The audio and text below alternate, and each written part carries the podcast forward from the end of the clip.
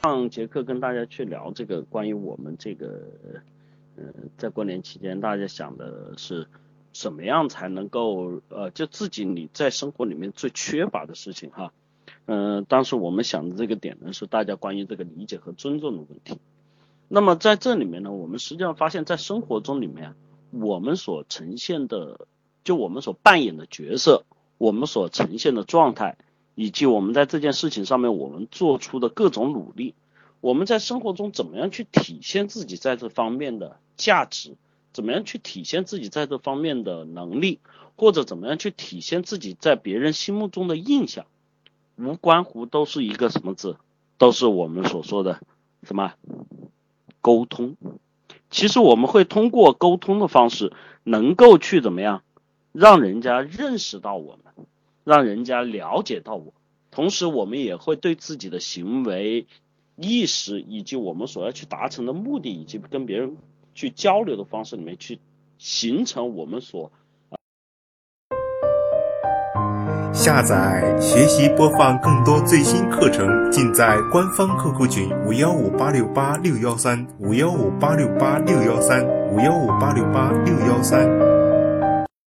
啊，给人的固有印象。那么在这里面，我们其实今天这堂课呢，我们在这里面去讲，要跟大家去讲沟通的问题。但是实际上有很多人所遇到的这个生活中的状况啊，就是会觉得自己。总之，你们会很容易去得出一个结论，却很少有人在这里去知道这个事情背后产生的原因。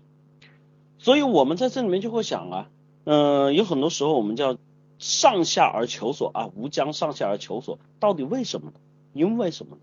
其实，在这里面，我们想告诉大家，很多时候有些事情啊，是因为你在自己的生活中。你的思维意识，你处事的这种方式，跟你原来这种经验习惯形成了一定的固定模式。绝大多数同学都是通过这种固定的模式 来行使自己在生活中的各种各样的什么行为、表现、语言以及你的动作啊。那么在这里面，我们实际上发现这样的问题之后，我们很希望通过我们的课程，能够去帮助到给大家。一种什么改变的途径？因为实际上我们所说的最核心的问题，你们所遇到的这些问题，有没有人可以告诉我，是你们一出生就带来的问题吗？一是二不是啊？是不是你们一出生就带来这样的问题啊？还有同学认为是哈，在这里面，其实我们每个人出生的时候，就作为这个，除了个别同学啊，呃。呃，前两天啊，除除了前两天阿妈跟我说了一个很震惊的事情啊，我们现在这个已经发生很多事情，我们都已经这个习惯了。他说有一个我们有一个学员是聋哑学员要来报名上课，啊，当时我就惊呆了，我说那他咋听了哈？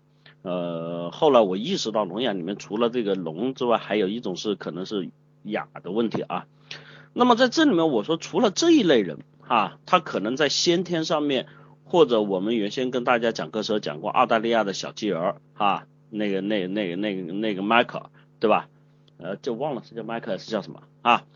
总之在这里面，除了这一类有先天条件缺失的人以外，大多数时候我们所遇到的各种问题都来源于后天给我们造成的这种，无论是通过家庭教育、社会教育、学校教育，以及你自己在周边各种经历啊活动中所产生的一些综合性因素。才造就了现在你呈现在别人面前的这么一个你。那么在这里面，既然是后天哈，我们说了后天所出现的问题，我们在后天同样可以解决。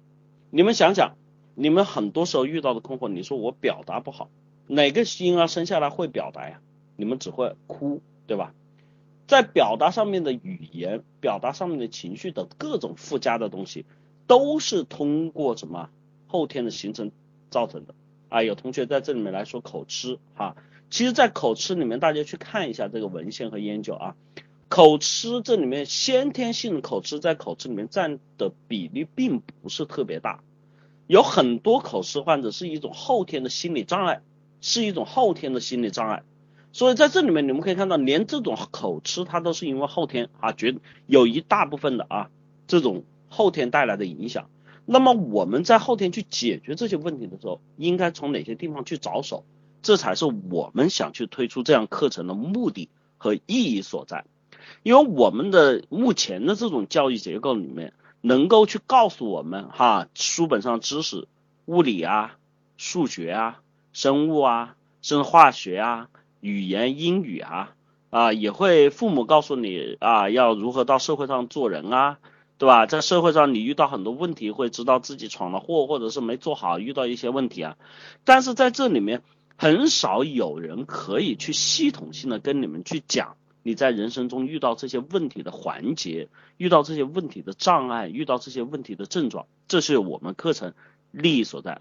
我们希望通过我们的课程去帮助绝大多数年轻人，在遇到我们生活中的困难的时候，能够用到你自己身上本身与生俱来的，这就是先天的优势，与生俱来作为人的优势，你的思维水平，对吧？你的智慧、你的智商，以及你已经读过的书所给你的知识、给你的储备，能够把它给用起来，去化解在你面前所呈现出来的。各种问题，因为始终我们的日子得过下去呀，对吧？二零一六，我们有新的开始，我们希望自己能够有一个新的调整和状态的改变，去迎接我们在生活中的每一次挑战，去让自己在每一年的时候都有一个台阶，有一个步骤能够去提升和改变自己，这就是我们课程的利益和核心。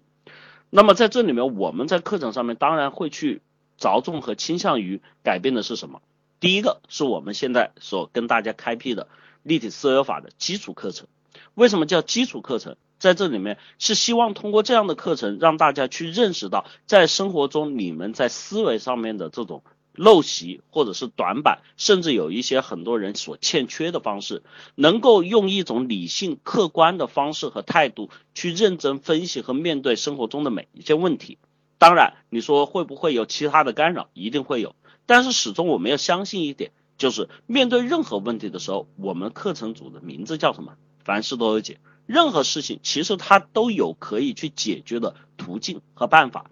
也许我们经验不足，也许我们智慧不足，也许我们的这个情绪控制不够，也许啊我们的人脉不足，也许你有很多的理由。但是你只要记住了，这种办法一定有，而且绝不止一种。那么我们怎么样去找到这种办法？那就是由你思维所去创造和产生的一个过程，它一定不是杂乱无章的，它一定是有迹可循的。所以，我们推出这样课程，是让你们去面对生活中的问题，解决自己遇到这些问题的时候。你们有很多同学说啊，这为什么呀？老师，你帮我一下。但是你记住了，这些问题帮你一次，帮你两次，不可能永远帮你，你一定要自己去学会这种技能哈。所以，欢迎你们去报名我们的这个立体思维法。同时，我们现在通过这种学过我课程的同学之后，我们也推出了我们的进阶课程哈，我们社交社交行为的进阶课程，让大家去面对社会交往活动中很多的一种困惑和困境所产生的一些综合症哈，像你们所说的社交综合症对吧？有一些社交恐惧症等等这些问题，希望通过我们的课程能够帮助你们。我们的报名热线二三五七五二幺五三四和八零零幺三六二九九两个 QQ 号啊，现在在线等待。呃，同时向大家告诉啊，三月一号开始我们的价格有所提升啊，需要报名的同学赶紧去报名啊。现在呢，我们提升之后优惠完了之后，提升幅度并不大啊。大大家稍等一下，稍等一下，可能是那边那个万音设备出了点问题，再稍等一下啊。那他这边可能是设备出了问题了。大家听会儿音乐，听会儿音乐吧。我们等一下，伊思老师。听音乐，用酷我。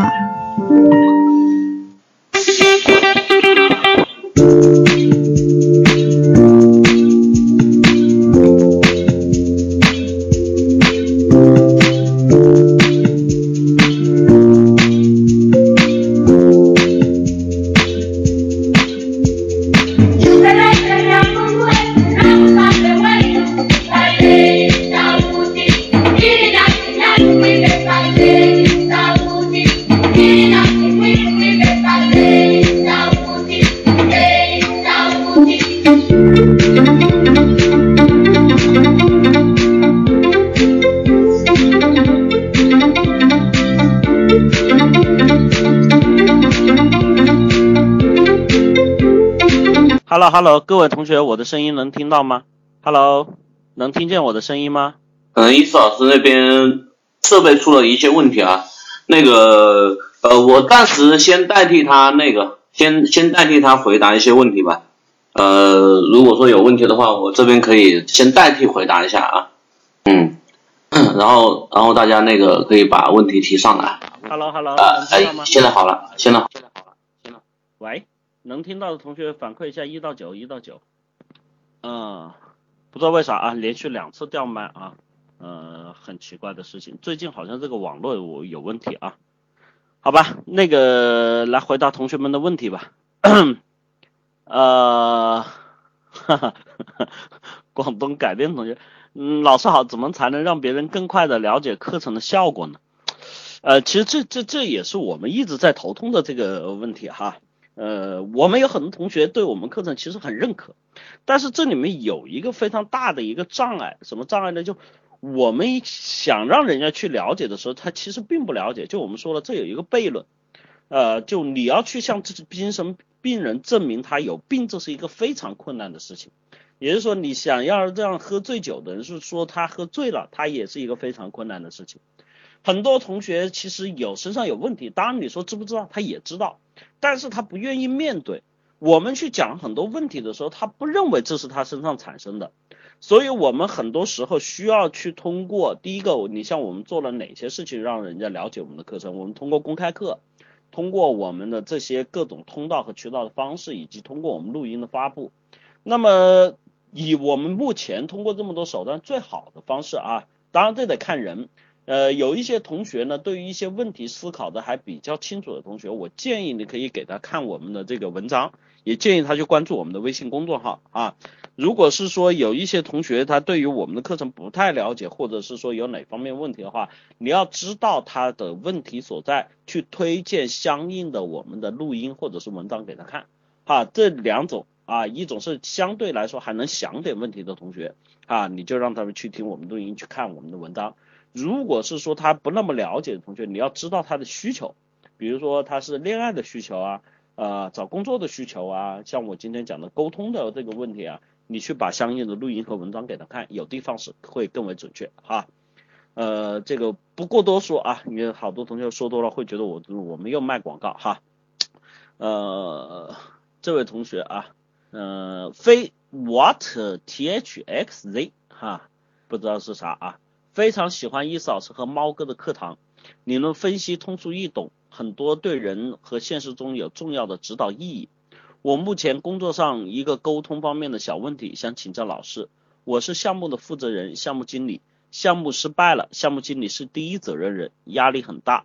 而公司架构中，项目经理是有责无有责无权，所以对现实情况就是项目中其他部门可以不予配合，消极怠工。请问如何与其他部门沟通？哈，啊，喝口水啊，不好意思。呃，首首先非常感谢你的喜欢，也非常感谢你的认可啊。但是目前我没看见你来报名上课哈，所以这个属于客套话啊。啊，实际的我们就是看实际的啊。伊斯老师是一个非常实际的人啊，你跟我说很多虚的假的，我是不听的哈。行动就代表了你这个人的主观意识的行为哈。呃，当然啊，你爱报不报啊，这个是另外话，并没有说一定强求啊。另外来说的话呢，你说在沟通上面这个问题，呃，这是涉及到工作上面这种叫跨部门沟通，或者是上越级沟通，或者是同事之间这种沟通问题。其实，在这种情况下啊，像伊斯老师，我我我跟你说一种特别有感触的东西，就是我年轻的时候刚出来的时候，我所扮演的这个职位和角色跟你差不多。那个时候我就觉得，呃，人年轻嘛，又没经历，又没资历嘛，人言轻微嘛。但是我可以告诉你哈，呃，这个东西的过程呢，实际上你记住了，呃，这不像我们平常在生活中，就比如说平常在生活中，你跟一群朋友啊，跟一群朋友在这里，或者是一群同学，或者是大家出去玩这样的社交场合里面。因为对你的不了解或者这种情况下，他们不太听你的或者不认可你的情况下，你要去改变的难度比这个事情要难。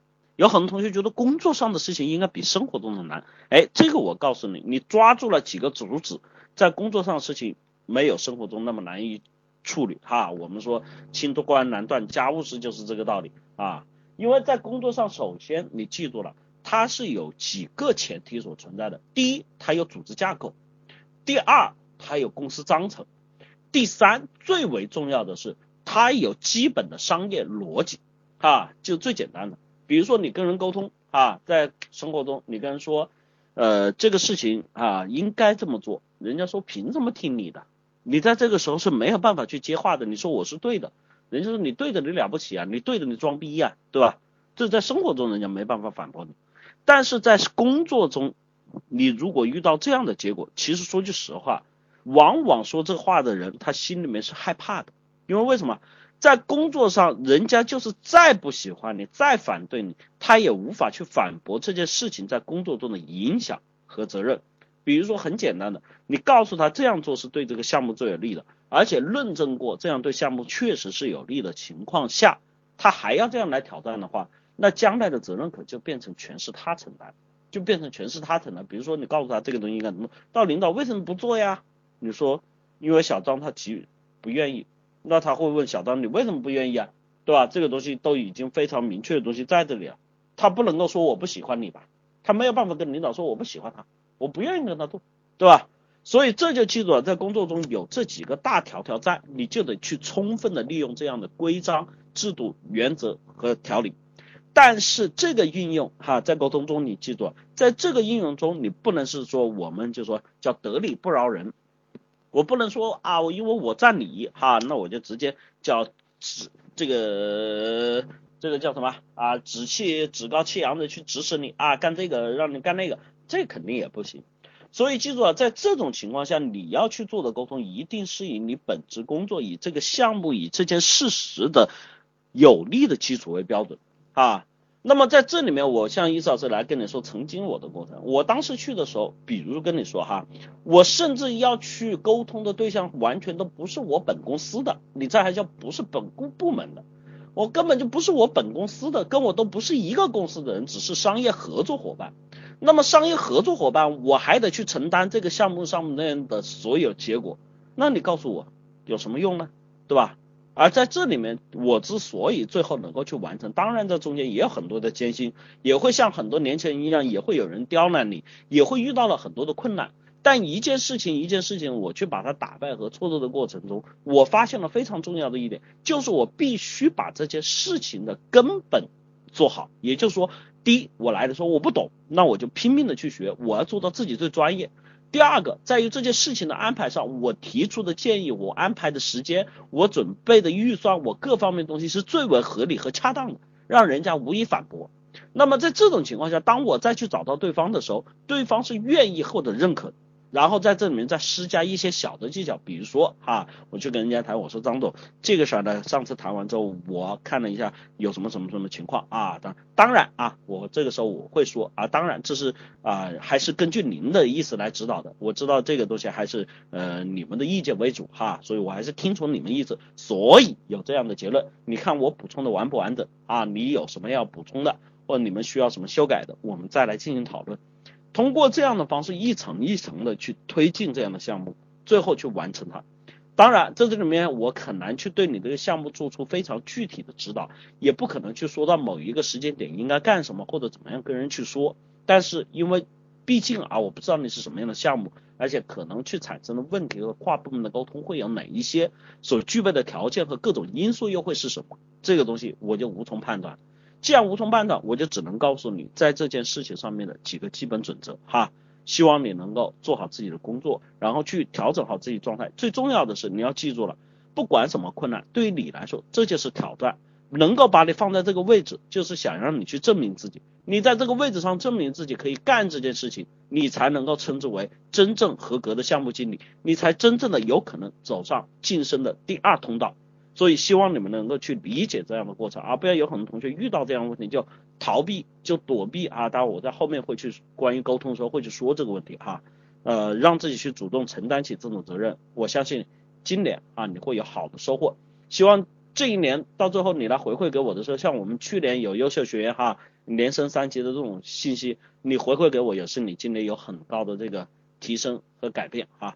祝福你啊，多啰嗦一句啊。啊，欢迎报名上我们的课程啊，我相信对你的帮助会更加的直接和有效。我们报名热线二三五七五二幺五三四和八零零幺三六二九九两个 QQ 号啊，赶紧去报名。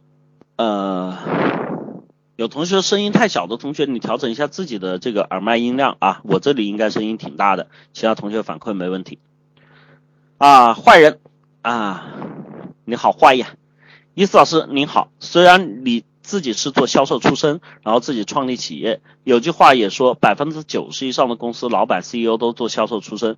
这句话你好像也说过，但我在怀疑事实真的是这样吗？先不说国外，就国内几大公司老总来说，好像只有董明珠是从基层销售员做起来的，现在成为格力的老总。而格力貌似也不是董明珠创建的，其他的创业者不管是老一辈还是新一辈，像李彦宏、马化腾、周鸿祎、史玉柱的其他人，好像没有很明显做过基层的销售记录，跟百分。之九十这个数字貌似不符合，所以我在想，开头这句话是不是为了给广大销售员洗脑，画一大饼，一句心灵鸡汤而已？我都怀疑这句话是不是成功学盛行时候开始流行的。当然，我例举的这几个人都是顶尖的企业家，他们能够取得这样的成就，或许是有背景的，不具有代表性。那么，请问在老师接触的老板当中，到底有多少比例是做销售出身呢？开头这种说法到底有没有现实作为依据？首先，第一个啊，就像你这样的。你呢，就是说这个叫盲人摸象，啊，典型的盲人摸象。你看问题的时候只摸到自己所知道的一部分，你就认为啊，大象就是这样的。记住了，你所接触的信息渠道，什么叫事实啊？比如说你所接触的信息渠道有外界，对吧？有网络，有你的同学，甚至有你们的可能公司单位，包括你从伊斯老师来说，那么在这种几类接触的信息渠道来说，他们相互之间没有关联。也没有利害关系，这就我们所说的啊，众口铄金。当然，不见得所有人说的都他一定是对的啊。往往说真理掌握在少数人手中，哎，这个话怎么说都是圆的哈。但是你记住了，这是一个最基本的常识。你通过多方渠道，而且这个时间不是在一个事情上面的一个点。它是一个长期存在的一个现象级的问题，那么都有这样的结论和统一的情况下，那么这个信息我不敢说它百分之百准确，但是它是基本可信，啊，这就叫事实。而你所例举的几个，你看你的例举的几个，无论是李彦宏、周鸿祎、马化腾，对吧？这些人绝大部分来源于什么？来源于互联网企业。然后你像史玉柱，哈，史玉柱我还真不好意思跟你说，人家是做过销售的。他不做销售的人是不会懂得营销的哈，所以在这里面你要记住了，很多的这个成长过程，只是说他有没有说自己是销售出身，不代表他没有去做过销售。在这里面之前我跟你说过，为什么很多做过销售人员会去走上这个领导的岗位？因为在这里面销售啊，很多来问我的同学都把销售误。等同于或者误认为哈是那种传销是那种保险式的，我在这里面跟大家说了，销售的这个序列是非常精准的，它有很多的区分类别，比如说电话销售，它是销售的一种，比如说推销啊也是销售的一种，比如说我们前面说过的这种直销啊也是销售的一种，还有渠道销售啊，还有这种代理制的区域销售，包括在这种销售里面，随着产品的不同，它所区分的也不同，像。进超市的日用品快速销售，对吧？像我们生产加工制造型企业的销售，比如说像华为的这种大型电信运营制造商的这种销售，它都是不同的。但是在销售过程中，我说了，最为重要的是什么呢？一嫂是不断在强调的，是你所具备的丰富并且专业的能力，这是你生存的根本。很多人觉得嘴巴花花的能说就是能干销售，我告诉你，往往这种人不干不出来哈。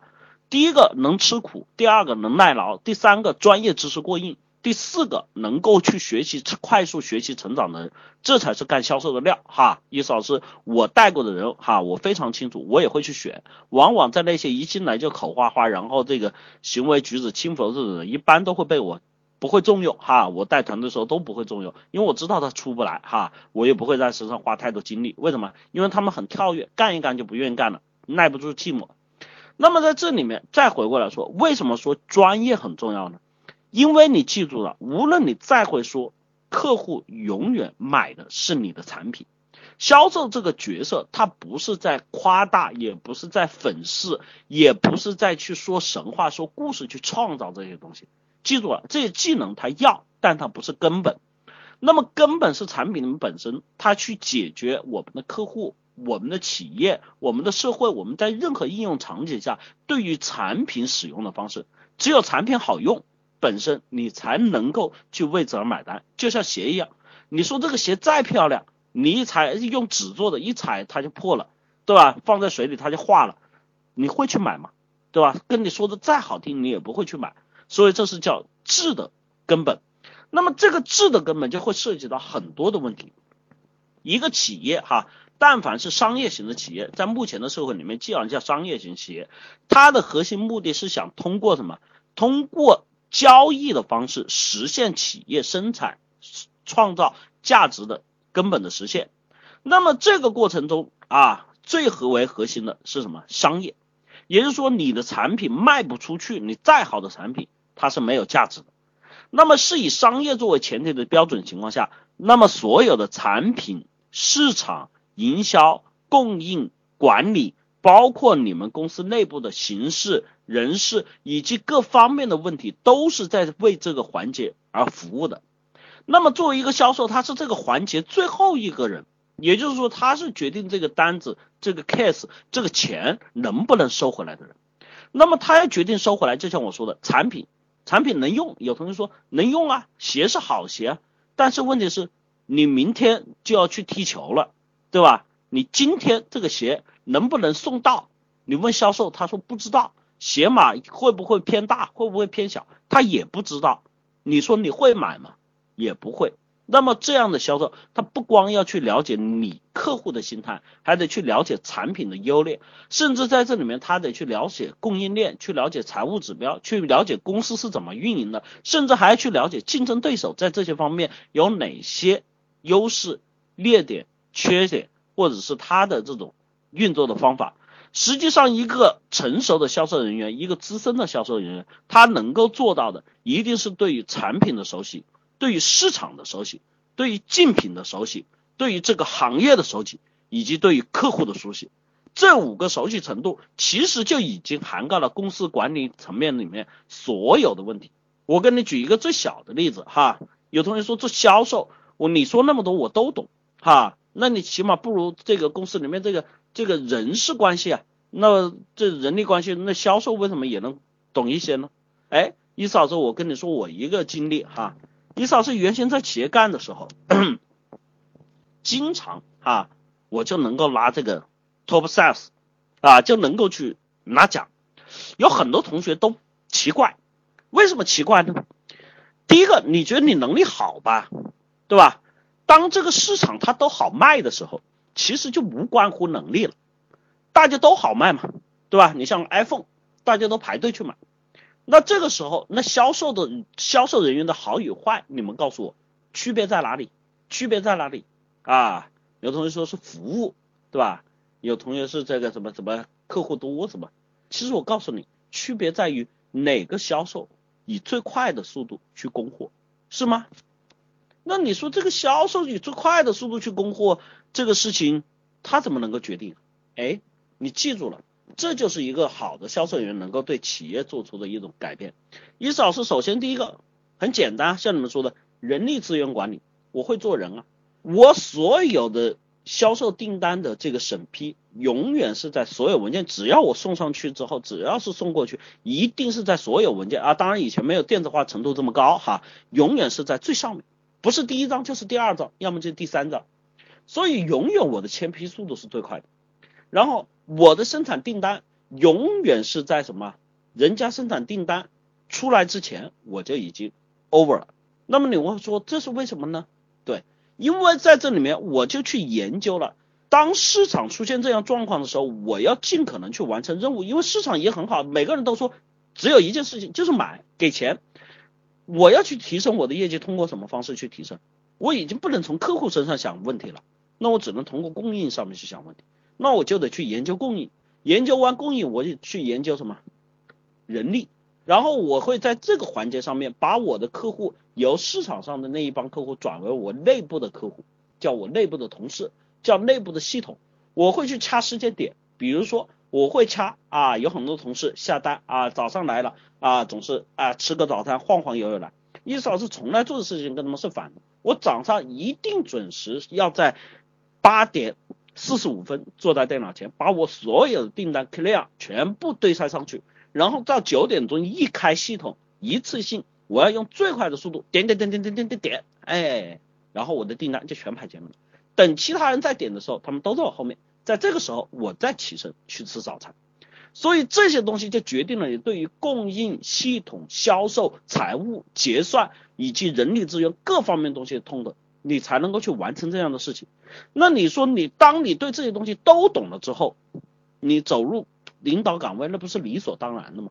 因为对于一个公司掌控的人，他难道，你比如说一个这个会搞技术的，对吧？我们说也是技术大牛，他来做公司的管理，人家跟他说市场是什么样的，市场啊。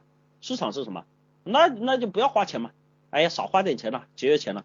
结果不打广告，不做营销，不做推广，完了，数据量一落千丈啊。然后后来说那就花钱嘛，拼命花，花完了之后，完了钱花出去，数据量还没涨，然后他就会头痛啊。为什么呢？人家也花钱是省钱啊，啊，省了钱没数据量好，我认了，我现在花钱为什么也没数据量呢？对吧？时间点、客情关系、投放媒体、渠道通路。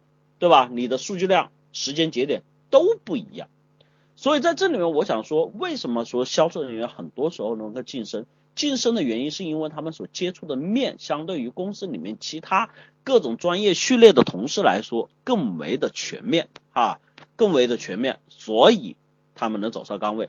然后再来说一句话，你们记住了，无论是什么公司哈，销售人员是多于其他的后台和行政人员的。当然，互联网现在在改变这一现状哈，呃，至于以后的企业会怎么变化，我不知道怎么说哈。但是以之前的商业社会里面，这种销售岗位的序列往往是要多于后台的，所以在这种情况下，在他们里面从概率论上面来说，他们产生比例里面，而且他们每天的竞争性，你想想，销售不出单子，销售有压力，销售完不成任务，销售有压力。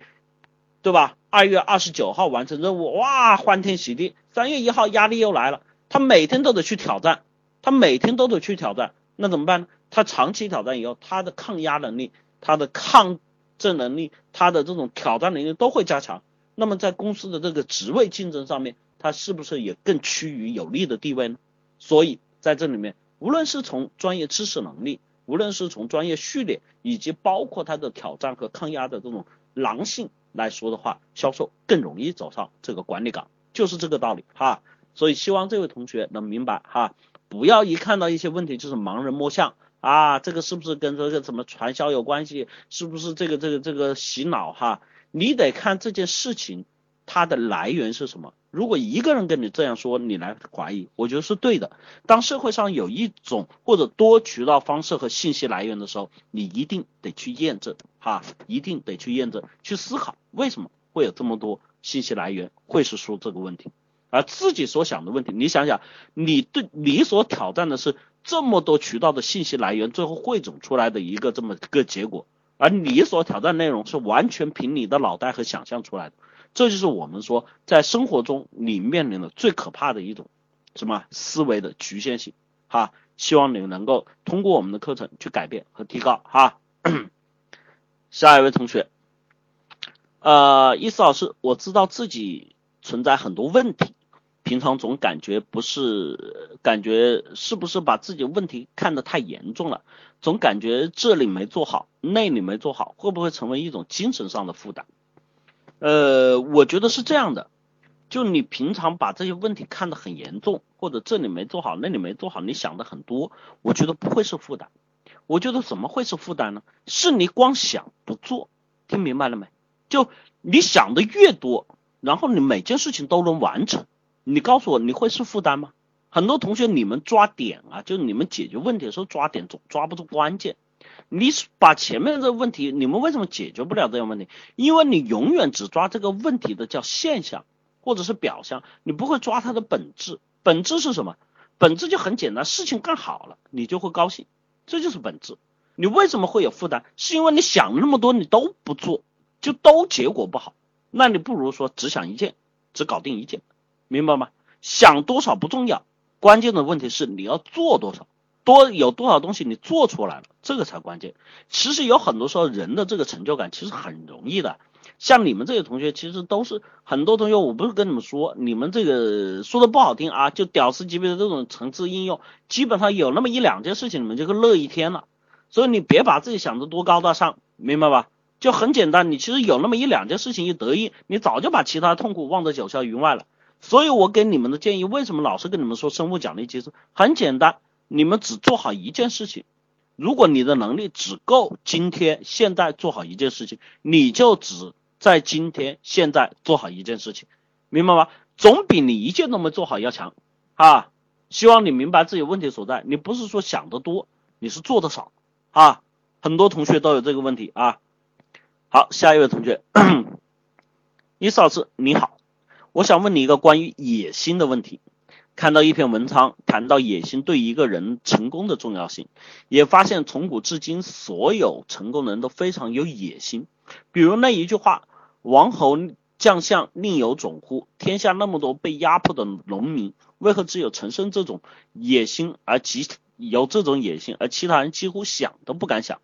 我认为野心就是一个人发自内心的想不断变好、不断挑战自己、获得别人认可的欲望。我认为这是后天可以进行培养的，并且想到了伊斯老师所说的生物奖励机制，培养野心的途径是不是可以通过把能力所及的事一件一件尽可能做好，慢慢变得越来越渴望？伊斯老师，我以上的分析过程对手对吗？请问伊斯老师，野心如何培养？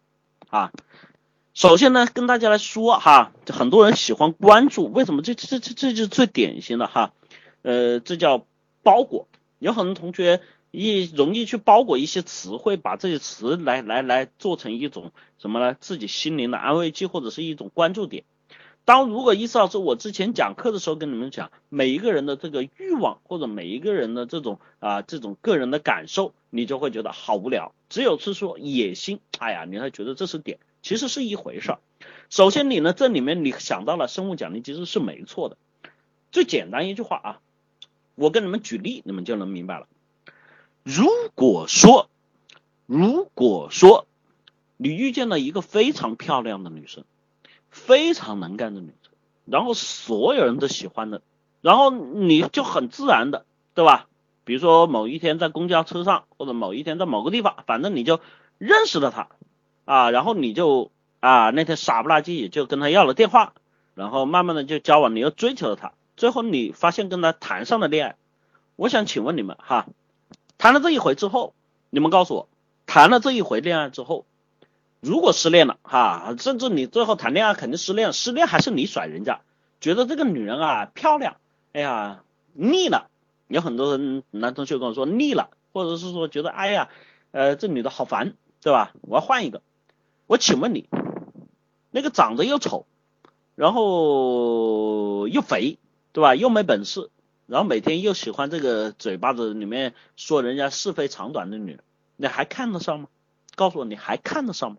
有同学回答一下，你们还看得上吗？Tell me，告诉我，一看得上，二看不上，你们看得上吗？还，嗯，然后呢？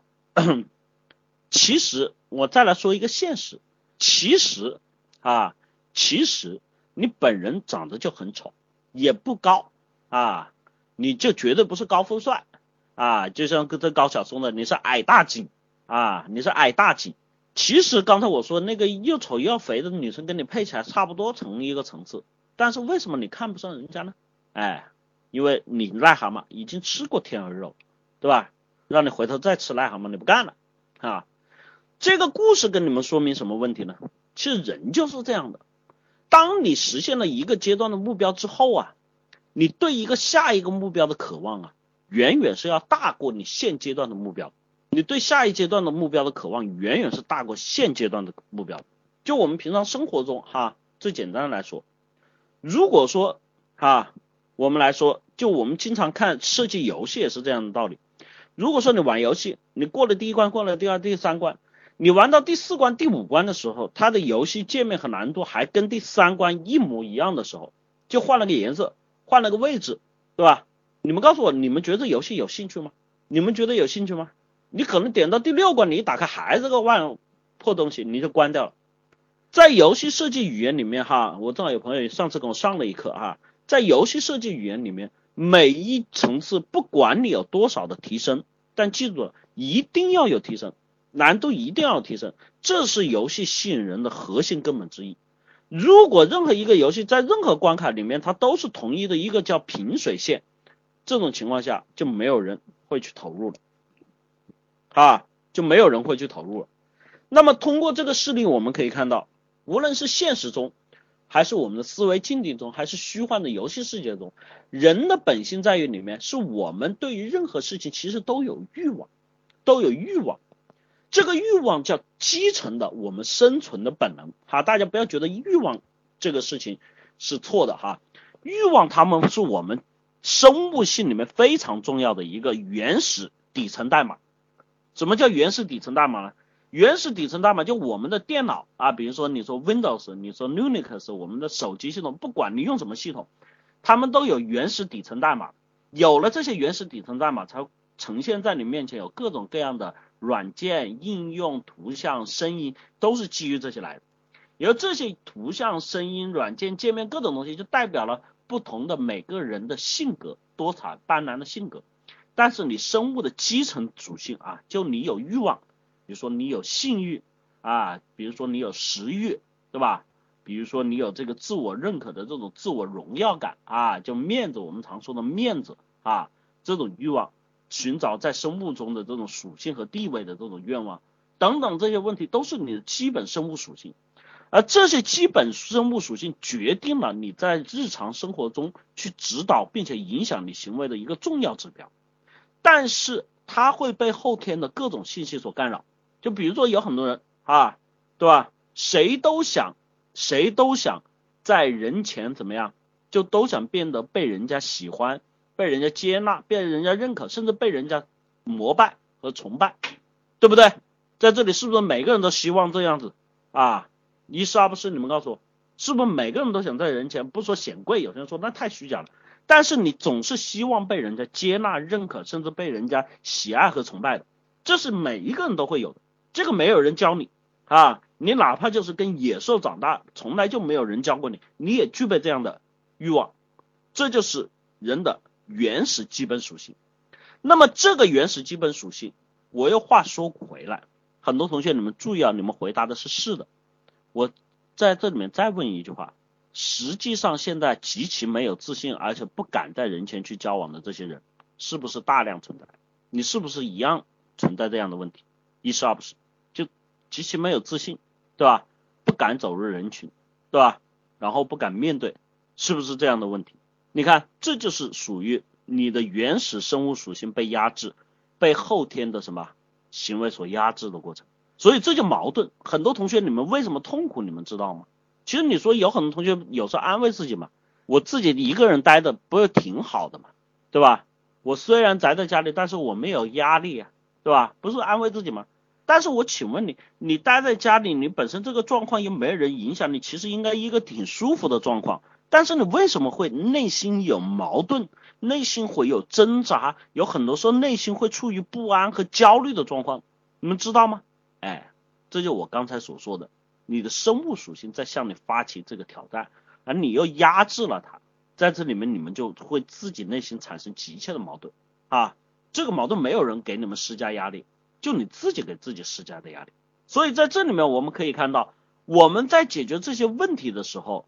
你如果说让自己去背离了这种生物属性，你的人生就会开始走向一个什么很压抑的一个环境。像前面他问的关于这个野呃这个这个野心的问题，其实这个野心啊，我们说野心它是一个怎么叫贬义词？什么贬义词呢？任何事情它有个度，野心这个事情是很多人在后天的这个训练和培养过程中。把自己的欲望急剧放大和膨胀的过程，就我们叫自我膨胀的非常厉害的人，他就会向往的一种极其极近于这种天下之大舍我其谁的心态啊！你们看到这种两种人啊，性格的南辕北辙两面，一面是，对吧？我无能，我懦弱，我胆小，我躲起来，我把自己关起来；一面是天下之大舍我其谁，对吧？我要搞定这个，我要我要搞天下所有的女人，老子他妈的要成为怎么怎么样的，对吧？然后狂妄自大啊，这两种极端。那么在这里面，像这位同学问的，跟我们的生物奖励机制有没有关系呢？有非常重大的关系。这个生物奖励机制在某些过程中对你施加的影响，比如说像那种狂妄自大的，如果由于机遇问题啊，你们记住有机遇问题，就他第一件事情做对了，第二件事情做对了，第三件事情做对了，各位同学你们可以自己去尝试啊。这个生物奖励机制，如果在一天之内连续啊，最好是连续。如果这个连续性特别强的话，你们会马上感觉到自己内心巨大的变化。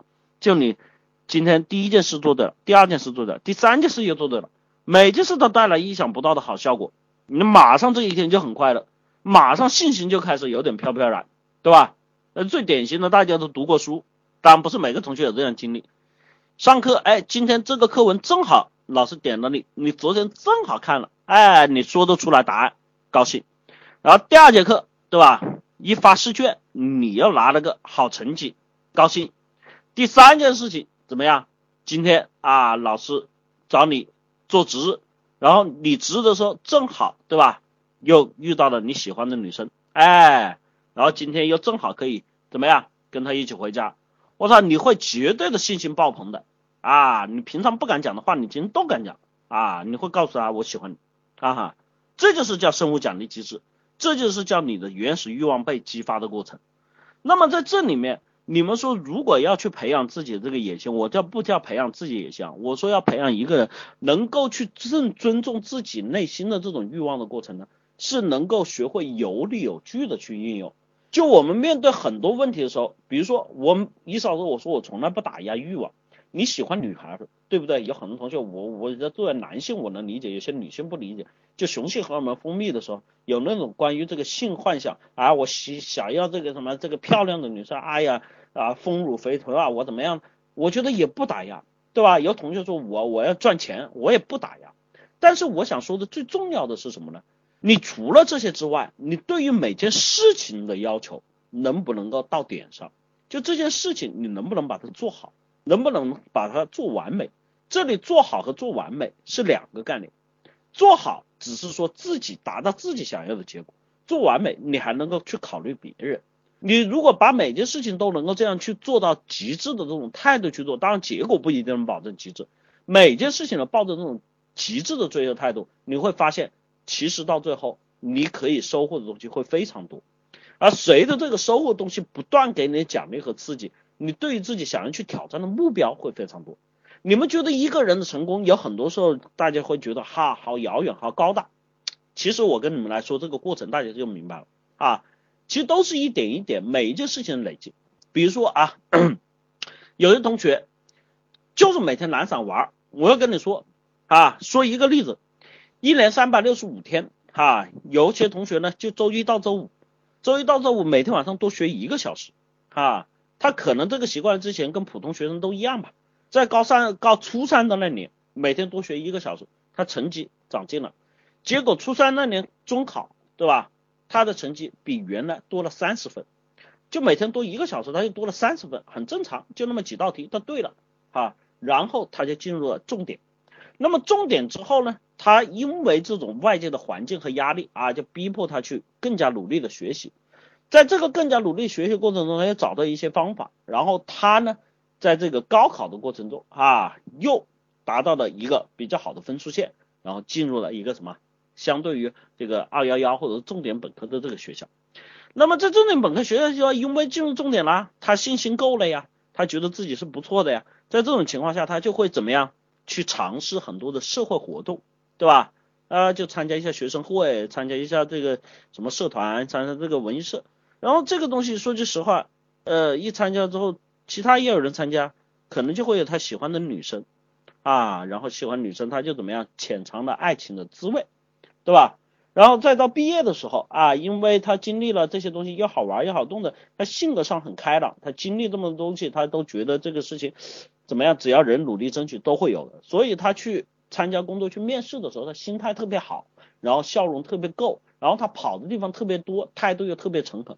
结果他被拿到的这个 offer 啊，拿到这个职位就就很多，可能有三四个，有四五个，别人只能拿到一两个哎，四五个里面，他就根据自己所了解这种东西啊，跟亲朋好友、跟各方面去了解啊，选择了一个相对于自己来说最适合的，在最适合的上面，他在工作中每天也可能多花点时间，认为自己是新人，每天比别人多花一个小时，然后在工作上面就取得了成绩，然后因为之前啊有一个好的女朋友，加上这个工作，很快的步入了婚姻，哎呀，在他这个年龄，他的收入稳定了，他就凑合凑合就买了房，对吧？买了房之后，慢慢的公司单位福利好的，还买了车啊，公司俩很快又生了小孩。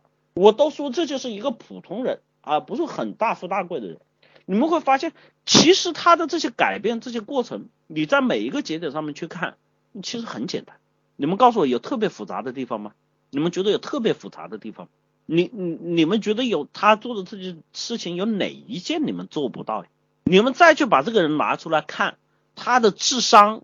他的样貌，他的各方面东西，如果放在跟你一起来比的话，说句实话，并没有特别出色的地方，并没有什么特别出色的地方。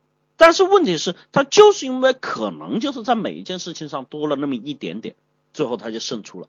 当然啊，当他进入了这个婚姻家庭，生完小孩，人到中年之后，哎，我告诉你，这个时候差别出来了。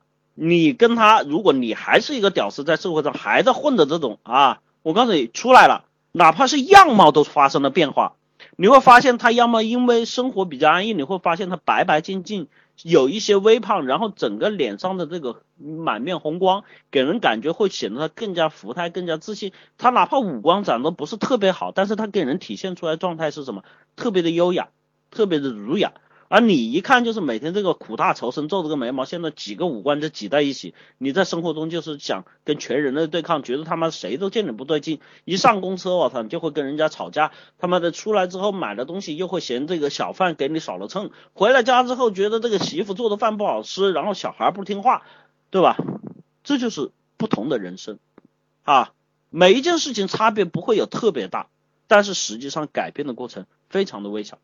所以在这里面，我想说，不管你是想要野心也好，不管你是想要成功也好，不管你是想普通人生活也好，原始的底层欲望我们不打压，但是你记住了，你要学会利用原始的底层欲望去创造属于自己的那一份所想要的人生的核心根本，是你自己能够去做。当然，有一些同学连这个最基本的欲望都被打压掉了的啊，那些自卑自弱什么这个这个恐惧那个恐惧的同学。你们要反思自己的行为到底出现了什么问题？你连生物的基本性啊，记住了，在这个时候我会说很重的话，就是说你连生物的基本性都丢失了，也就是说你这是一个连基本动物都应该有的这个动物性，你何称之为人？哈，我这个话我说的重一点，就你你天天窝在这个自己的世界里面，然后想东想西，然后抱怨社会，然后觉得自己不行，而又不改变的同学啊，你妄称之为人？你是在浪费粮食、浪费生命、浪费周边的自然资源和空气。说句实话，真是浪费哈。所以我希望你们，但是记住了，我说了，这都是后天可以改变的。希望你们改变，去提高。欢迎报名我的课程：二三五七五二幺五三四和八零零幺三六二九九。好吧，呃，我不希望每一个人呢都说有野心、有野心这样的话，但我希望每个人都有这个奋斗的目标，都有自己的欲望。激励自己去前进哈，让自己能够去收获自己属于自己美好的明天啊！加油，二零一六好。时间关系啊，我们这个问答就到这个环节哈。呃，接下来阿猫在吗？在在在在在。啊，能做课程介绍吗？可以。呃，我我我先讲吧啊。阿猫在不在？啊，能不能做课程介绍？啊。好，那个有请阿猫啊，我稍事休息，喝点水。呃，我现在是这个外面的这个麦啊，就是说这个外放这个麦在跟大家讲话。如果说能听清楚的话，打个九。这个基本上能听清楚，我知道可能音质不太好啊，能听能能听清楚就行。因为我这边插耳机可能会有点麻烦啊。那个今天我们要讲的这个沟通啊，呃，很多人呢可能对沟通的这个。了解啊，呃，不太深入，或者说是不够准确。呃，我在这里举两个例子，你们就很清楚了啊。这个第一个呢，可能这个属于方言类的，比如说这个，呃，我们说这个湖南话啊，就你们有没有过这种？比如说你要橘子，对吧？那个如果说南方人讲这个普通话，如果我们说我要一半一半橘子，你们知道对方是要是要这个橘子的一半呢，还是那个橘子的一半一半的？因为南方很少会有这种，就除开西南地方啊，讲那个西南官话以外，就南方很少有地方它舌头是卷的啊，就是说你你如果要一半橘子，你是要一半还是要一半啊？这个这个这个，你们会会会不会觉得这是沟通问题？一是二不是啊，一是二不是，就是就是你们会不会经常说我跟人去要个东西，对吧？啊，然后经常讲不清楚，对吧？这是沟通问题。其实今天要讲的内容可能跟这个方面相关啊。第一个，这个叫沟通表达不够准确。那我要跟大家讲，就是湖南有有有有个方言，就是我们把这个橘子一半一半的啊，就是加这个儿化音，就是。它是一半一半一片一片的那个意思嘛，呃，用用用湖南话说就是一撒一撒的啊啊，你你给我一撒橘子，我就知道哦，这个这个这个这个这个这个这个是我是要一片啊，但是你切一半给我啊，那我就说我是要一半啊，这个是说呃方言，还有一个方言呢很有意思，就是说我过年的时候，那个时候我朋友这个开车载我嘛啊。呃，因为我们大家都是在外面，这个可能是在外工作时间长了，就平时的这个工作环境是普通话环境。然后我说开车门的时候啊，开车门的时候就是这个这个这个，他他其实让我表达的意思呢是往外推啊，他就说你往外面推啊，然后呢我就拿着那个他那个把手啊，他往外推呢，他可能有两个意思，就是往那个那个把手往外推一下啊。或者是说这个这个把车门往外推一下，然后我就搞不清楚啊，我就搞不清楚，然后后面后面他老婆他就说一句啊，你用力往外面蹭。